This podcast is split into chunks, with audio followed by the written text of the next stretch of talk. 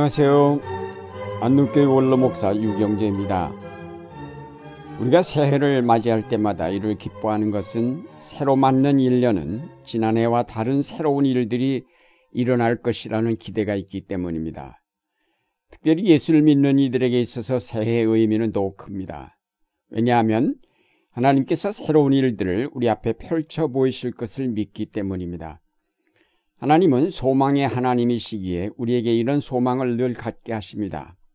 로마서 15장 13절에 소망을 주시는 하나님께서 믿음에서 오는 모든 기쁨과 평화를 여러분에게 충만하게 해주셔서 성령의 능력으로 소망이 여러분에게 차고 넘치기를 바랍니다. 라고 하였습니다. 소망을 주시는 하나님이란 말은 대단히 뜻깊은 말씀입니다. 하나님은 무한한 신비를 간직하고 계신 분이기에 우리에게는 날마다 새로운 분이며 날마다 새로운 사실들을 보여주시고 날마다 새로운 기쁨과 즐거움을 주시는 분입니다. 소망을 주신다라고 말할 때에 그저 이 다음에 천국에 들어갈 수 있는 약속을 주신다는 정도로 생각하기 쉽습니다만 그 약속을 향해 가는 도상에서 우리는 항상 새로운 사실들을 만나게 되며 하나님의 새로운 은총들을 맛보게 되기에 하나님이 주시는 소망을 안고 산다는 것은 그 자체가 은총이며 기쁨이며 보람이며 즐거움입니다. 오늘 본문은 이사야서 65장 17절에서 25절과 요한계시록 21장 1절에서 7절인데 여기에 보면 하나님께서 새 하늘과 새 땅을 창조하신다고 하였습니다. 새 하늘과 새 땅은 낡은 하늘과 낡은 땅을 수리하여 새롭게 하신다는 뜻이 아니라 이전의 하늘과 이전의 땅은 사라져버리고 완전히 새롭게 창조하신 하늘과 땅을 말합니다. 새 하늘과 새 땅은 지금의 하늘과 지금의 땅과는 전혀 다른 더 아름다운 하늘과 땅일 것입니다. 컴퓨터 용어에서 업그레이드란 말을 쓰는데 하나님이 다시 만드시는 새 하늘과 새 땅은 업그레이드된 하늘과 땅입니다. 우리는 지금의 하늘과 땅도 그것이 간직한 무한한 신비 때문에 그 깊이를 다 알지 못하는데 이것과는 비교도 되지 않을 새 하늘과 새 땅은 얼마나 아름답고 얼마나 신비로울까요? 이런 하나님께서 우리를 만나실 때 항상 새로운 모습으로 나타나시며 항상 신선한 기쁨과 즐거움을 주십니다. 그것은 하나님이 무진장 새로움을 그 안에 간직하고 계시기 때문입니다. 새로운 것이 없는 따분한 일의 반복은 사람을 피곤하게 만들며 의욕을 감퇴시킵니다. 공장 생산 라인에서 근로자들이 분업에 의한 작업을 할 때 하루 종일 같은 일만 계속하게 마련입니다. 그러다가 근래에는 한 사람이 종합적으로 기계를 조립하는 공장들이 생겨났다고 합니다. 그것은 제품의 질을 높이고 근로자로 하여금 자기가 만든 제품에 대한 애착과 자부심을 갖게 한다는 것입니다. 그런 결과 생산 속도와 제품의 질이 향상되었다는 것입니다. 나사를 조이는 사람은 하루 종일 나사만 조이기 마련이고 그 단순한 일을 하루 종일 반복하다 보면 의욕을 잃게 되어 결과적으로 생산의 질을 저하시킵니다. 사람은 창의적인 일을 할 때의 보람을 느끼고 새로운 것을 대하거나 배울 때의 의욕이 생겨나게 마련입니다. 우리 인간은 끊임없는 변화와 새로운 것에 대한 호기심을 가지고 있기 때문에 이런 욕구가 충족될 때에는 삶의 보람과 기쁨을 느끼지만 그렇지 못할 때는 의욕이 떨어지고 기쁨을 잃고 마침내는 병까지 들게 됩니다.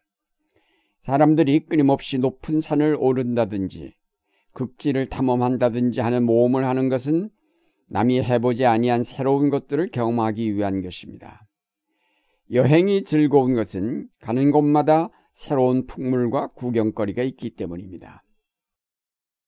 이 땅의 경치나 인간의 삶도 신기하고 새로운데 하물며 하나님 나라를 여행하는 것은 더욱 새롭지 않을까요? 무궁무진한 신비를 지니신 하나님께서 창조하신 세계를 우리가 여행하면 순간순간이 새로움이며 놀라움이며 기쁨이 될 것입니다. 이런 영적 여행을 통해 하나님을 날마다 새롭게 만나는 사람은 아주 의욕적이고 아주 보람 있는 삶을 살아가게 될 것입니다. 오늘 본문에 보면 새 하늘과 새 땅을 창조하실 뿐만 아니라 새 예루살렘도 창조하였다고 하셨습니다. 이사야서에는 내가 예루살렘을 기쁨이 가득 찬 도성으로 창조하고 그 주민을 행복을 누리는 백성으로 창조하겠다고 하셨고 요한계시록에는 요한이 거룩한 도시 새 예루살렘이 남편을 위하여 단장한 신부와 같이 차리고 하나님께로부터 하늘에서 내려오는 것을 보았다고 하였습니다. 이렇게 새롭게 창조된 예루살렘에는 다시는 죽음이 없고 슬픔도 울부짖음도 고통도 없을 뿐 아니라 거기에는 온갖 기쁨과 행복이 깃들이는 도시가 될 것이라는 것입니다. 우린 이런 예언의 말씀이 잘 상상이 되지 않습니다. 그것은 고통으로 얼룩지고 죽음이 덮여 있는 이 땅의 삶과 너무 동떨어져 있기 때문입니다.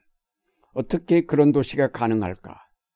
두세 사람만 모여도 싸우고 다투는 인간들이 모여 도시를 이루었는데 그 도시가 평안하고 행복과 온갖 기쁨이 충만하게 된다는 것은 거의 불가능한 것처럼 보입니다.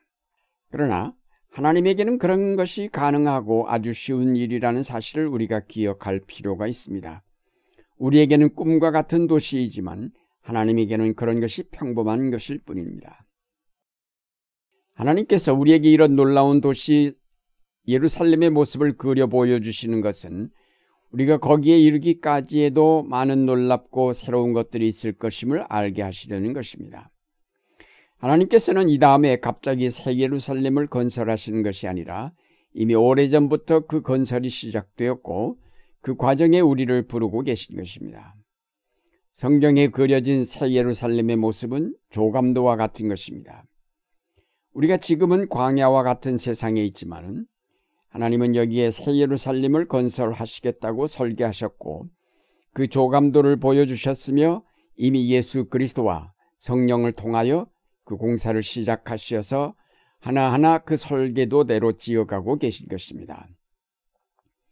우리가 새해 기대감을 갖는 것은 우리가 살 새 예루살렘 건설이 금년에도 많이 진척될 것이기 때문입니다. 기대를 갖고 매일매일 건설 현장을 구경하는 사람은 늘 즐거움과 더욱 큰 소망을 갖게 될 것입니다. 우리 머릿속에 새 예루살렘의 조감도를 가지고 매일매일 기대와 소망을 굳게 가진다면 그 꿈은 반드시 이루어질 것입니다. 그렇지 않고 기대도 관심도 없이 그냥 지나쳐 버리는 사람의 머릿속에는 세상의 근심과 절망과 죽음의 슬픔만이 자리할 것입니다. 이런 사람들에게는 새해가 와도 별로 기대할 것이 없을 것입니다. 하나님께서 예언자들을 통하여 미리 아름다운 세계, 이상적인 도시를 그려 보여주신 것은 우리로 꿈을 갖게 하시기 위한 것입니다. 우리가 하나님이 보여주신 미래를 꿈꾸며 그것을 바라보며 나아갈 때에 의욕이 생기고 기쁨과 즐거움을 갖게 되며 그 꿈을 향한 창조적인 노력이 이루어지게 될 것입니다. 하나님이 우리에게 주신 꿈은 배의 돛과 같아서 이 돛을 우리 인생의 배에 높이 달면 바람을 맞아 힘차게 앞으로 나아가는 것입니다. 이 꿈이 있음으로 해서 우리는 날마다 새롭고 날마다 즐거운 삶을 경험하게 됩니다. 사랑하는 여러분, 하나님은 그야말로 무궁무진한 새로움으로 여러분을 만나 주십니다. 여러분이 마음 문을 열고 그가 보여주시는 새로운 사실들을 받아들일 때 여러분의 생애는 소망과 기쁨으로 충만하게 될 것입니다.